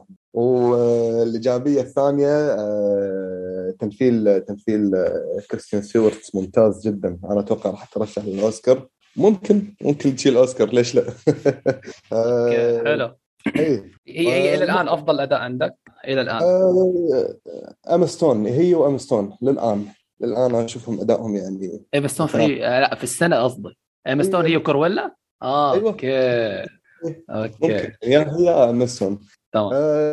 المخرج، انا المخرج ما شفت الافلام الا فيلم واحد اللي هو فيلم جاكي مثل بروتمان، ما شايفين. يعني فيلم جاكي ما عجبني اخراجه، لكن الفيلم عجبني وايد اخراجه، عجبني في مشاهد اخراجيه وايد لفتت نظري يعني، والتصوير هم التصوير السينمائي كان جدا جميل، واتوقع هم الفيلم راح يشيل جائزه تصوير سينمائي. معقول ياخذها من دون؟ ممكن والله، ممكن ينافسه والله، لأن والله تصوير فيلم جدا جميل. او بنت فرنش ديسباتش مثلا، انا والله ما شفت فرنش ديسباتش للاسف. وزن يعني والتصوير، وتعرف هو حتى التصوير اي صح، وص وايد ممتاز بالتصوير، وايد ممتاز في تقنيات التصوير والزوايا وكذي. لكن انا عجبني تصوير الفيلم انه ماخذ زوايا القصر مع زوايا وقفة الممثلة وكذي، فالتصوير جدا كان جميل. وهم تصميم الازياء يا اخي، انا داش الفيلم وكاني انا عايش مع حقبه الفيلم، حقبه اللي عاشت فيها الاميره يا اخي، مستحيل يا اخي. يعني الفيلم هو جوانب الفنيه الفيلم جدا ممتازه، هم الكتابه كانت جميله جدا. هذه ايجابيات الفيلم اللي اشوفها. طيب يعطيك العافيه. طيب نروح لعاطف، اعطينا الايجابيات. الايجابيات اول شيء خلينا نحكي اداء كريستين يا اخي، ادائها يمكن افضل دور لها اكيد، يعني هذا الكل متفق عليه، وبتمنى تاخذ الاوسكار. وايش كمان من الايجابيات؟ الايجابيات كمان اكيد التصوير، الاخراج، الديكورات، اجواء الشخصيه اللي انعكست، تحس اجواء الشخصيه نفسها ومشاعرها تجسدت بالمكان اللي حواليها، يعني الاجواء، الضباب، كله تصور بشكل صراحه مناسب. يعني في سلبيات بعدين صح؟ طيب ما مشكله، خذ راحتك عادي، مش مشكله. سلبيات لا مش مشكله. من الاجابات كم حبيت الحوارات، كانت مبسطه مختصره، معبره كثير للشخصيه ما بداخلها، وملامح وجهها، يعني كان هذا كله ايجابيات عن الشخصيه نفسها، فما بالك عن باقي، يعني باقي الايجابيات هاي بس عن الممثله. هذا كريستين ستيوارت خلق، يعني انا بحسها خلقت لهذا الدور فقط، يعني فاهم علي كيف؟ شفت حزنها، تألمها، انهيارها، كل شيء كان مناسب صراحه. وثيم الفيلم واجواءه القديمه الملكيه كانت ممتازه، المونتاج، الديكورات، ذكرت الازياء بيرفكت، كانت الاجواء الحقيقيه صراحه، فيلم رائع. طيب حلو، يعطيك العافيه. انا صراحه يعني بتفق معكم اكيد بكل اللي حكيته، تمام، تمثيل، اخراج، الى اخره. لكن انا برايي جمال هذا الفيلم مو بال يعني خلينا نحكي باشياء محدده، اللي هي مثلا بالهدوء، رتم الفيلم بالهدوء تبعه. أنا هذا الشيء اللي حببني فيه، إنه ما كان، كيف بدي أحكي لك، ما كان يعني صاخب، خلينا نحكي هي يعني أنسب كلمة ممكن أحكيها، إنه ما كان فاضح نفسه، لا كان هادي، رتمه هادي جدا. وهذا الشيء فعلا اللي كان حببني فيه بالبداية، وكان شاددني فيه. أنا صراحة ما كنت متوقع إنه لهالدرجة يكون الفيلم هادي بالبداية، لكن بعدين مشيت مع الفيلم وتقبلته صراحة. كمان جمال الفيلم كان بالموسيقى الرقيقة جدا، البيانو، المعزوفات اللي كانت توصف حالة الأميرة ديانا يا أخي، المعزوفات كانت شيء رهيب جدا. كان جماله كمان بالفريمات التناظرية، أو الفريمات اللي هي تقسم الشاشة لنصين متناظرين تقريبا، يعني في كتير مشاهد تم استغلال التصوير بشكل رائع جدا يعني، وفعلا ما استبعد يترشح للأوسكار يعني. حتى جماله كان بتعديل الألوان الباهت، مشان يخليك حاسس ببؤس الأميرة ديانا، يعني شوف بهاتة الألوان قديش، أنت مستحيل تشوف لون فاقع، كل الألوان باهتة، حتى ألوان الملابس كلها ما بين الأصفر إلى الأحمر إلى الألوان البنية البرتقالية الباهتة. هاي ممكن شوي تخليك فعلا تشعر بحال الأميرة ديانا، إنه لا هي جدا يعني متضايقة من جوا، وتحسها مضغوطة نفسيا في المكان اللي هي كانت فيه. تمام. أنا كمان ممكن اللي عجبني بالفيلم كتابة الشخصية نفسها، كتابة شخصية الأميرة ديانا. أنا ما بعرف إذا هي الفترة فعلا واقعية أو عاشت فيها الأميرة ديانا بالفعل، يعني ما بعرف صراحة، ولا حتى بعرف شيء عن قصة سيرتها الذاتية يعني. لكن اللي استشفيته من الفيلم هو إنها فعلا كانت متضايقة من هذيك الفترة اللي عاشتها بالقصر الحاكم، على الرغم إنه يمكن أأمن مكان على وجه الكوكب في هذيك الفترة يعني، وإلى الآن أتوقع يعني. تمام، فشو الشيء اللي ما خلاها فعلا تتقبل المكان وتعيش عادي طبيعي؟ هل الرسميات اللي كانوا عايشين فيها العائلة الحاكمة؟ يا رجل يعني كل بدك تلبس فستان مشان تنزل تتعشى، بدك تلبس بدلة مشان تنزل تتغدى، في فرقة موسيقية عازفة جنبك. بتعرف هاي الرسميات ممكن تضغط على الشخص يعني، انت ليه بدك موعد والله مشان تشوف امك، ولا موعد مشان تشوف ابوك، الى اخره من هاي الامور هاي. فحتى اولادك يعني مستحيل تشوفهم بين كل فترة وفترة. فهي هاي الاشياء الحلو فيها أنها عكست شخصية الأميرة ديانا يعني. حتى في كل مشهد مثلا أو في أكثر من مشهد شفنا اللي هي مشهد حوارها مع أولادها. يا أخي مشاهد في أكثر من مشهد فعلا كانوا رهيبين جدا من ناحية الحوارات، حوارات مبسطة، حوارات فيها عبرة، حوارات فيها تمثيل قوي جدا. حتى تمثيل الأطفال ترى كان رهيب جدا، هذا الشيء ممكن نسيت أحكي بالمراجعة، بس فعلا تمثيل الأطفال كان رهيب كثير يعني. حتى مثلا حنينها للماضي، حنينها لمكان ولادتها، حكينها لمكان مرباها، كان شيء كان أثر على شخصيتها. شو خلينا أكون صريح معكم، يمكن شخصية الأميرة ديانا في هذا الفيلم أفضل شخصية تمت كتابتها على الإطلاق بكل خلال السنة يعني، خلال السنة مو كل التاريخ، لا خلال السنة فعلا هي الشخصية والشخصية اللي هنحكي عنها بالفيلم اللي بعده من أفضل الشخصيات كتابة صراحة. النسائية كان شخصية نسائية والله أشوفها هي أفضل شخصية إلى الآن.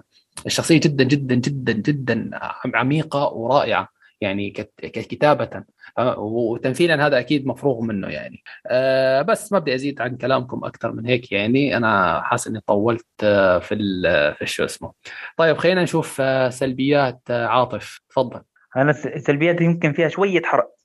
كيف الحرق؟ لا ما في ممنوع يعني ولا لا ما بنحاول نحرق.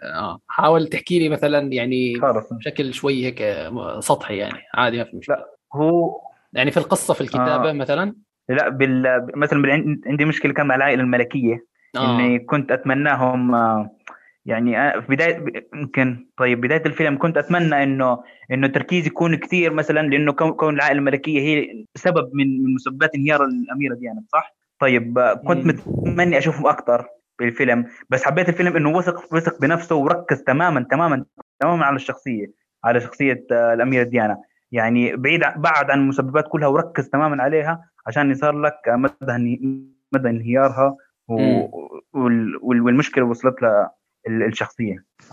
فهمت عليك يعني، كان بدك تشوف مثلا يعني شخصيات أكثر من العائلة الحاكمة ولا كيف؟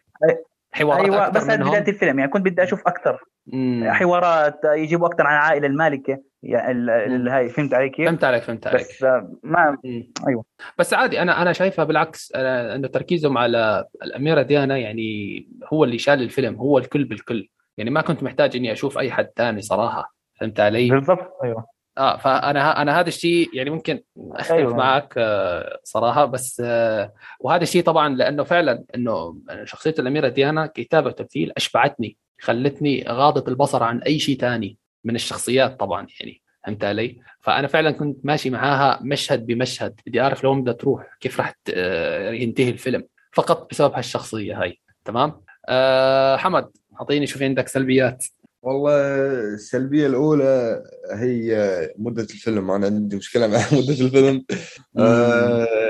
في بعض المشاهد يعني كنت أتمنى لو ركزوا على شخصية ثانية. مدة الفيلم طويلة ثواني، مدة الفيلم طويلة معك؟ يعني شفتها طويلة إلا قليل يعني ساعة 50 عادي. يعني إيه هذه المشكلة يعني، المشكلة مدة الفيلم قصيرة، أنا حسيت إنها طويلة، وأنا في السينما صرت تلفون أشوف ساعة كم للأسف يعني. عادي بتصير هاي معنا في كل الأفلام.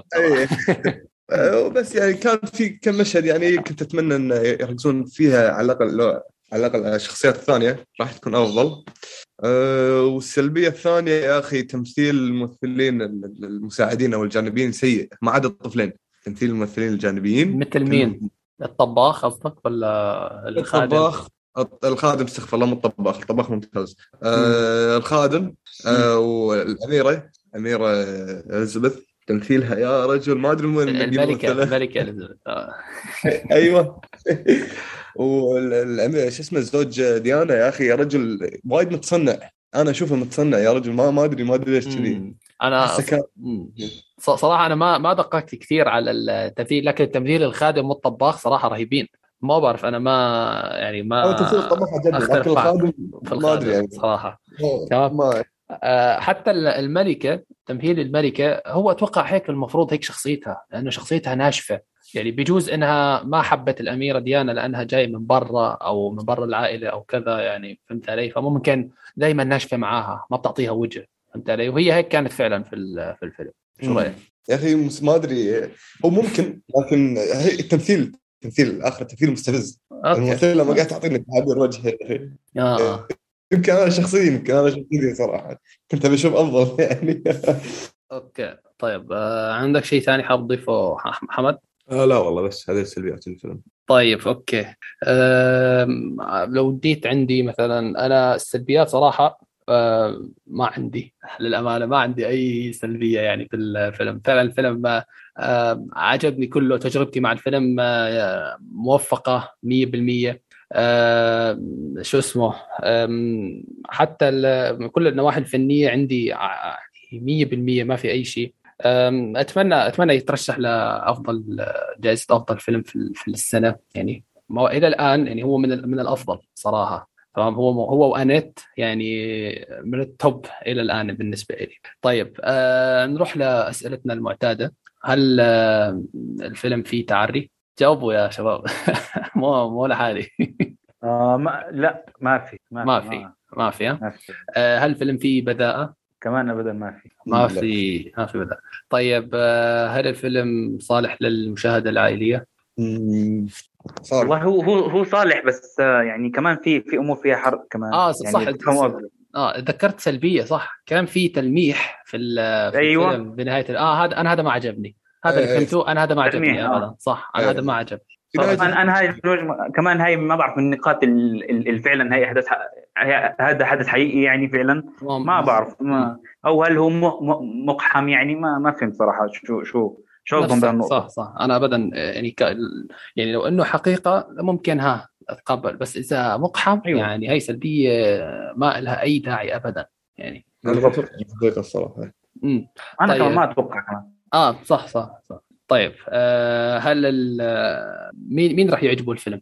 ممكن والله اللي يحب الفيلم نظام سرده بطيء، او اللي يحب الفيلم يركز على الشخصيات بشكل بارد وهادي، الفيلم يعني راح يعجبه جدا جدا. تمام. حركة واكشن وكذي لا راح يعجبه. انا ممكن اللي بيحب شخصية الأميرة ديانا عموما ممكن يعجبه الفيلم يعني. اكيد راح يعجبه الفيلم اللي بيحب شخصية الأميرة ديانا. هل تنصح بالفيلم عاطف؟ تنصح؟ اكيد بنصح بالفيلم، بس مش لاي حدا. بس اللي حكينا عليه. ايوه حمد تنصح بالفيلم؟ والله رأيي نفس عاطس والله صراحة يعني، ما أنصح الفيلم إلا القليل، إلا اللي يحب أفلام الهادية. أوكي طيب، إذا معناته نحن 3-3. حتى أنا بنصح بالفيلم نفس الشيء، اللي بيحب الأفلام الهادية واللي بيحب شخصية الأميرة ديانا راح يعجبه. إذا 3-3 بلا مقياس كشكول. طيب ننتقل للفيلم اللي بعده، فيلم كينغ ريتشارد. الفيلم شو اسمه دراما رياضي، مدته 2.5، مدة طويلة نسبيا يعني. الفيلم من إخراج رينالدو ماركوس جرين، ومن وشو اسمه، وتقييمه على IMDb 7.6، وعلى روتن توميتوز 91%، وعلى ميتا كريتكس 76%. تمام. قصة الفيلم ببساطة عن عائلة سيرينا ويليامز وفينوس ويليامز، الاثنين من أشهر لاعبين التنس في التاريخ، وأفضلهم إن لم يكونوا أفضلهم يعني. تمام. القصة حقيقة عنهم وعن يلي دربهم اللي هو أبوهم ريتشارد أو كينغ ريتشارد حسب الفيلم يعني. تمام، فراح نشوف في الفيلم كيف صعدوا ليكونوا أفضل النجوم يعني، يعني from zero to hero حرفيا. هي قصة الفيلم. حلو. طيب نبدأ معك يا حمد بالإيجابيات. والله أنا كنت داخل الفيلم يعني على أمل طويل، أنا كان في ويل سميث هذا الوحيد اللي داخل الفيلم عشانه. دشيت الفيلم وتفاجأت أن الفيلم تم تقديمه يعني على طبق يعني كامل مليء بالمشاعر والحاسيس وكمية التحفيز الكبيرة، ف يعني تم تقديم هذه الأشياء بالفيلم بشكل ممتاز. وفيلم وايد عجبني، علمني وايد دروس الفيلم. أنا طلعت من الفيلم متعلم دروس كثيرة، منها الدروس إنه لازم تكون عندك مبدأ، ولازم تكون يعني humble يعني شوي. وأمن عجبني شون سلط الضوء على شخصية كينغ ريتشارد أو شخصية ريتشارد ويليامز، شون هو كان السبب لنجاح بناته، لأن قبله يكون مدرب ممتاز كان يعني أب مجتهد وعنده مبادئ كبيرة يعني. فشخصية جدا جميلة، جدا جدا جميلة. وطبعا يعني ويل سميث هذا أفضل دور شفتها له بالسنة أنا، وأتمنى أتمنى أتمنى أن يأخذ الأوسكار، أتمنى أن يعني تمثيله في الفيلم. يا الله يا أخي، أبكي معه، أضحك معه، أعصب معه، عيشني كأني أنا جنبه، كأني أنا ماسكه وأمشي معه. أي تمثيل جدا جدا عجبني تمثيله، وأتمنى أتمنى أن يشيل الأوسكار، أتمنى أن يشيل الأوسكار. وبس باجي السلبيات إن شاء الله. طيب عاطف أعطيني الإيجابيات. والله ما شاء الله حمد كفة وفة حكى كل الإيجابيات اللي عندي، بس يعني الفيلم من أفضل التجارب الخطها على الإطلاق، يعني من أفضل أفلام السيرة الذاتية الرياضية كمان. في مليان رسائل اللي بتحيي فيك روح الأمل الاجتهاد، قدمت كلها بطريقة جميلة سلسة. كمان أداء ويل سميث يا الله، يعني هو المرشح الأول عندي، إنه بالنسبة لي لو قالوا لي لمين تعطي الأوسكار على طول ويل سميث بيستاهل الأوسكار على هالدور، لأنه أصلا مش متذكر امتى اخر مره شفت له دور درامي بهالقوه الا ب 2015. كمان ناسي اسم الفيلم صراحه، ب 2015 كان عنده دور بفيلم اتوقع اسمه كانكشن، كان رهيب صراحه. بس ودوره نوعا ما مش مشابه، بس حسيت بهذا الفيلم، حسيت بدوره فعلا. حبيت مفهوم كمان ويل سميث بالفيلم، يعني حبيت مفهومه حول التربيه، تربيه بناته، انهم تربيه بناته كمان، انه الفرق إنهم بين إنهم يكونوا في البيت ويكونوا مثلا بالشارع. أشياء كتير، حتى في مشاهد يا الله مشاهد تمثيلية بالفيلم كانت رهيبة صراحة. ولو مش ممنوع الحرق والله كان في مشهد في بالي كنت رح أحكي يعني، بس مش مشكلة. أي واحد هيك على الخفيف جدا يعني، على الخفيف المكان في البيت لما الشرطة أوكي. أيوة الأداء التمثيلي اللي كان أنا ناسي اسم الممثل صراحة، ما ناسي. أدائهم الاثنين يا الله كان رهيب. من أفضل أفلام السنة طبعا. وبس والله. طيب يعطيكم العافية. صراحة كفيت ووفيتوا يعني. طبعا أتفق معكم بكل شيء حكيتوه، سواء تمثيل ويل سميث أو كتابة شخصيته حتى، أو يعني لكن راح أضيف عليكم هو تمثيل جون برنتال في شخصية المدرب نيك ريسي أتوقع اسمه صراحة. أيوة. كان تمثيله رهيب رهيب بشكل غير لكنته، غير صوته، ما بعرف غير في شيء ثم غيره وهو بيحكي يعني. يعني قدم شخصية صراحة رهيبة جدا. هو المدرب يلي بتعرف يلي بتحسه مضغوط، بس يعني تحس كأنه مدرب إيده ملتوية يعني، فهمت علي؟ إنه كينغ ريتشارد كان لوي له إيده إنه دير بالك، فهمت علي؟ ما راح أرمح أكثر من هيك. أتمنى يترشح لبست سبورتينج أكتر صراحة، أتوقع يترشح يعني لأنه بدع صراحة جون برنتال. كمان شيء ممكن أضيفه هو الإخراج عموما. الإخراج عموما يعني أنا مثلا شخص عمري ما اهتميت في التنس، وعمري ما اهتميت في الرياضة هاي. جبنا المباريات، مشاهد المباريات بشكل يا أخي حماسي. انا كنت اتحمس وانا في السينما، وكل ما مثلا فينوس يعني تسجل او سيرينا يعني ياخذوا نقطه انا كنت اتحمس وارفع ايدي واصارخ هيك لحالي، كنت في السينما كنت اصارخ وانا متحمس معاهم يعني. تمام، هذا الشيء حلو انه قدر فعلا يحمسني بالرياضه، ولو اني بعرف بعض القواعد عنها يعني كويس، اني كنت بعرف بعض القواعد، كنت عارف مثلا ايمت تفوز وايمت تخسر او ايمت تحقق نقطه وايمت لا وكذا، لكن بشكل سطحي جدا يعني ماني متعمق ابدا. هذا الشيء الحلو انه فعلا يعني حببني بالمباريات وخلاني اتحمس معها. الشيء الاقوى من هيك انه خلاني اهتم للفيلم من اساسه، انه خلاني اهتم لشخصيه المدرب اللي درب تنتين انا ما بحياتي ما بعرف عنهم شيء، فهمت علي؟ يعني الفيلم بعيد عني كل البعد، خلاني اقرب الفيلم الي، خلاني احبه، خلاني ارتبط مع الشخصيات، خلاني اتعلق فيهم، خلاني اتفهمهم، اتفهم دوافعهم، فهمت علي؟ فهذا شيء صعب أي مخرج يسويه يعني، خصوصا في هالرياضة المعينة، هالرياضة التنس يعني. تمام، ما بختلف معكم في تمثيل ويل سميث طبعا. هو طبعا انا صراحه ما شفت له كثير افلام، يمكن شفت له بس 3 افلام لويل سميث، ماني كل هالقد متعمق فيه يعني. انا نفسك تقريبا مع دنزل يعني، دنزل ايوه انت علي مش لين هناك يعني بحبه لويل سميث، لكن هذا الاداء صراحه خرافي جدا يعني، وما استبعد هو او آدم درايفر يكونوا الافضل بالنسبه لي على الاقل، لكن هو اكيد هيترشح يعني، في اكيد هيترشح واحتمال كبير انه يفوز في الاوسكار. طيب، هذا اللي كان عندي في الايجابيات. بالاضافه طبعا للتربيه والاشياء هاي كلها انا اتفق معكم فيها يعني، ما في داعي ارجع اعيدها. خلينا نشوف سلبيات. حمد تفضل.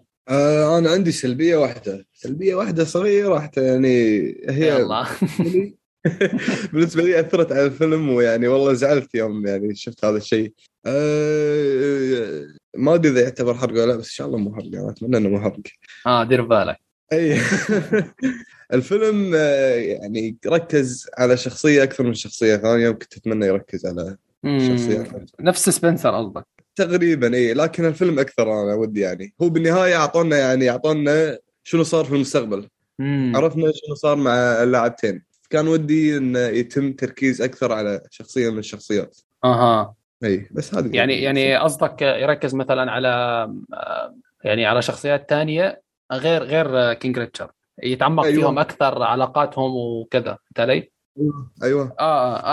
أنا نفسي على فكرة، أنا نفسك حكيت هذا الشيء بالمراجعة، إنه ممكن يعني أنا راح أحكي سلبياتي قبل عاطف هيك على السريع يعني، بحكم إنه في تشابه بيني مع حمد، انه فعلا انه كان لازم يتفرع للشخصيات اكثر، خصوصا شخصيه فينوس وسيرينا يعني، ما عرفت كثير مقابله مع كينغ ريتشارد، وهم اصلا بنفس العائله يعني، المفروض توسع اكثر، تعطيني حوارات اكثر، تعطيني اشياء اكثر، فهمت علي؟ السلبيه الثانيه هي في صدفه صارت في بدايه الفيلم، صدفه يعني كانت راح تغير مجرى الاحداث 180 درجه. تمام، فصارت هاي الصدفة للأسف يعني، كان في شوية كسل كتابي في أنا فاهم إنه هاي الصدفة في وراها عبرة، بس طريقة تنفيذها يعني حسسني كأني عم بشوف فيلم جون ويك يعني للأمانة. طيب عاطف، أعطينا سلبياتك. أنا الصراحة ما عندي سلبيات كتيرة. مدة طول الفيلم يعني، أنا في مرحلة من مراحل الفيلم يعني قلت ما حسيت بملل أبدا، بس يعني صرت أقول يعني إمتى رح يخلص الفيلم؟ أوكي، لا يعني الفيلم ساعتين ونص، فمرحله من مراحل الفيلم صرت اقول يعني لسه شكله مطول، فهذا لا ابدا، هو ما اجاني الحمد لله شعور ملل، بس حسيته عن جد طويل. هذا اولا. ثانيا، الافلام السيره الذاتيه يا اخي بتشفع لها كونها حقيقه، صح ولا مش صح؟ هاي النقطه اكيد تتفق معي فيها يا حسن. اكيد اكيد. فصعب يعني اني اطلع سلبيات لقصه حقيقيه، لقصه سيره ذاتيه حقيقيه. انا اتفق معك، صعب اني افتش على السلبيات وهذا، فأنا بشوف السيرة الذاتية الرياضية كيف بتروح وشو كيف بتنجح وبس يعني. أشوف أنا أتفق معك في موضوع الأفلام السيرة الذاتية والأفلام الحقيقية إلى حد ما، تمام؟ مو مثلا والله كل شيء صار يلا حط لي، لا أنت ليه، لأن الواقع مو دايما حلو، ومو دايما فني، مو دايما سينمائي. أيوة. مو دايما ممكن تحوله لعنصر سينمائي أو تلفزيوني، فلازم تبدع شوي أنت كونك مخرج يعني. أنت لي يعني تخيل مثلا يعرض لي مباراة ما بعرف مين، مباراة بيسبول هيك لمدة ربع ساعة، هيجيني ملل بدون أي مثلا عوامل تانية، أشياء صارت كذا، فهمت علي؟ فهي الشيء اللي بختلف معك فيه. فطيب أوكي، خلصنا من الإيجابيات والسلبيات. نروح لأسئلتنا المعتادة حول الفيلم. هل الفيلم فيه تعري؟ ما في صح، ما في أي شيء. هل الفيلم فيه بداءة؟ في شوية مشاهد، أيوة على خفيف، على خفيف. طيب مين راح يحبوا، مين راح يحب الفيلم؟ اللي بيحبوا السميث مثلا، أو اللي بيحب التنس. الفيلم اصلا لما تيجي تحكي قصته لواحد صعب انه يحبه، بدك تحكي له قصه سيره ذاتيه لابوه. الو نعم، بدك تحكي، ايوه بدك تحكي له قصه ابو للاعبين تنس ناجحين من افضل في التاريخ يعني في التنس، فصعب يعني تسحبه للفيلم تقول له تعال شوف، صعب جدا. بس محاولة اقناع بس. ممكن اللي بيحب ويل سميث كممثل يعني بيعجب. ايوه كمان صحيح راحت عليها النقطه، انه تقول له كمان في ويل سميث، وهو ماركة بحد ذاتها، انه تقول له والله في ويل سميث هذا فيلم، اكيد هيك اشترى خلص، اكيد راح يتابع الفيلم. اوكي طيب، اعطوني افلام مشابهه للفيلم، شو برايكم افلام مشابهه للفيلم؟ فيلم عالي عالي. انا ما شفته صراحه، بس هو مشابه. اللي عجب فيلم اللي شاف علي وعجبه راح يعجبه كينغ ريتشارد، والعكس اللي عجبه كينغ ريتشارد راح يعجبه فيلم علي. انا ممكن اروح مع فيلم 42، فيلم تشادويك بوزمان لما سوى شخصيه لاعب بيسبول كان يعاني من عنصريه وكذا، فيعني اقرب شيء على الخفيف يعني ممكن 42. تمام. وعلي اعطاكم، محمد اعطاكم فيلم علي كمان يعني مشابه للفيلم، اللي حب كينغ ريتشارد ممكن يشوف هاي الفيلمين. عاطف عندك فيلم مشابه ولا؟ في فيلم اسمه ذا بلايند، والله زمان ذا بلايند سي، ذا بلايند سايد اي ذا بلايند سايد صح، ايوه ذا بلايند سايد. اتوقع كمان مثل فيه ساندرا بولوك. ايوه كمان من الافلام نوعا ما مشابهه لكينغ ريتشارد. طيب حلو، هل تنصحوا بالفيلم؟ اكيد بلا شك. طيب اوكي، 3/3 على مقياس كشكول. طيب متفقين.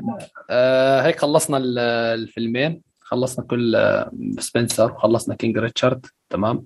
راح نروح لتعليقات الحلقة. راح نبدأ بتعليقات على الموقع. تعليق من أخونا عبد السلام. أهلا، اضطريت أدخل الموقع علشان أسأل عن حسابات الشباب، تويتر، يوتيوب، إنستغرام، متابع قديم جدا وجديد. أوكي. لكن فعلا ما حصلت حسابات الشباب. أذكر مثل علي وحسن أو حلقاتهم، ذكروا حساباتهم، لكن ما تكتب تحت البودكاست. تمام، أبشر إن شاء الله رح نكتب لك إياها تحت في الوصف، حساباتنا أنا وعلي وحسابات الشباب محمد وعاطف، يعني رح تستفيد جدا يعني من أذواقنا. تمام. التعليق الثاني من أخونا إسلام الشافعي على اليوتيوب. فيلم فينش هو محاولة جيدة من آبل، ولكن بالتأكيد توم هانكس قدم لنا ما هو أفضل منه، إذن فهو فيلم جيد لو لم تقارنه بما سبق وقدمه هانكس. أما فيلم ذا هاردر ذي فول فأنا عندي مشكلة مع بطل قصته، لأن في بداية الفيلم تحصل مأساة للبطل، من المفترض أنه يسعى للانتقام، لكن مع تقدم الأحداث حسيت أن البطل نسي هدفه أصلا. مدة الفيلم طويلة بزيادة، ولكن لا أنكر أن الأغاني كانت مميزة. أعتذر عن إكمال باقي التعليق. شو رأيكم يا شباب؟ هل تتفقوا مع فينش وهذا هاردر ذي فول ولا كيف؟ شفتوهم أصلاً ولا؟ أول إشي شفت فينش بس نادر ما لقيت واحد بيسفل بالفيلم أو بيعطي تقييمات عالية، يعني كل الآراء كانت متوسطة، جيد جدا هيك يعني، فاهم كيف؟ وأكيد هو من أقل أفلام توم هانكس، بس يعني بيذكرك بأداءات، بيذكرك بتوم هانكس، بيذكر في الممثل نفسه، فاهم كيف؟ فينش حلو. ايوه او ذا هاردر ذي فول، شو رايك فيه؟ ذا هاردر اتوقع عجبك صح؟ كثير عجبني بس هو بيحكي عن انتقام البطل، فانتقام البطل ما هو اصلا من، والله حسب ما اتذكر هو اصلا من بدايه الفيلم يعني اصلا رايح هدفه صح.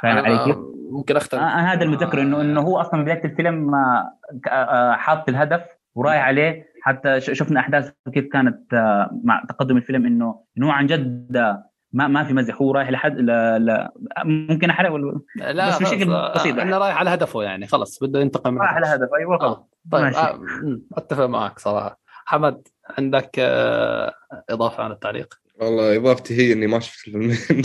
أوكي خلاص أمور طيبة ولا يهمك ولا يهمك. أتوقع هيك وصلنا لنهاية الحلقة. يعطيكم العافية يا شباب على إنقاذي في تسجيل حلقة اليوم، يعني لولاكم ما كان في حلقة للأسف. لا ولا يهمك ولا يهمك، نورتنا أنت وعاطف ومشاركتكم للآراء، يعني صراحة أفدتوني كثير يعني، وأكيد الناس هتعرفكم يعني وشو اسمه هيستفيدوا كثير من مراجعاتكم يعني. تمام، أي كلمة أخيرة حابين تضيفوها؟ سبسكرايب حق قناة مستر موفيز. حبيبي روحوا لقناة مستر موفيز حسن وشيكولوا عليها. أعطيك العافية، شكرا أنا مميزة. أعطيك العافية. طيب أوكي، إلى الآن أو إلى هنا وصلنا لنهاية الحلقة. يعطيكم العافية على الاستماع. أتمنى تعذروني على التكليجات الغريبة، يعني أول مرة بقدم حلقة في حياتي يعني، فمعلش البوس خالد ما هو موجود يعني، سامحنا خالد، أخذنا مكانك هالمرة. طيب شكرا للحضور، يعطيكم العافية. حساباتهم إن شاء الله هتكون موجودة تحت في الوصف، تابعوهم على الإنستغرام. تمام، تابعونا على قناة كشكول الرئيسية، هتلاقوا فيها أشياء حلوة. تمام، وتابعونا على حساباتنا على تويتر وعلى الإنستغرام. يعطيكم ألف عافية على الاستماع، ولا تنسوا تشاركونا آراءكم حول الأفلام اللي ذكرناها على الموقع أو على اليوتيوب وعلى تويتر. يعطيكم ألف عافية، السلام عليكم.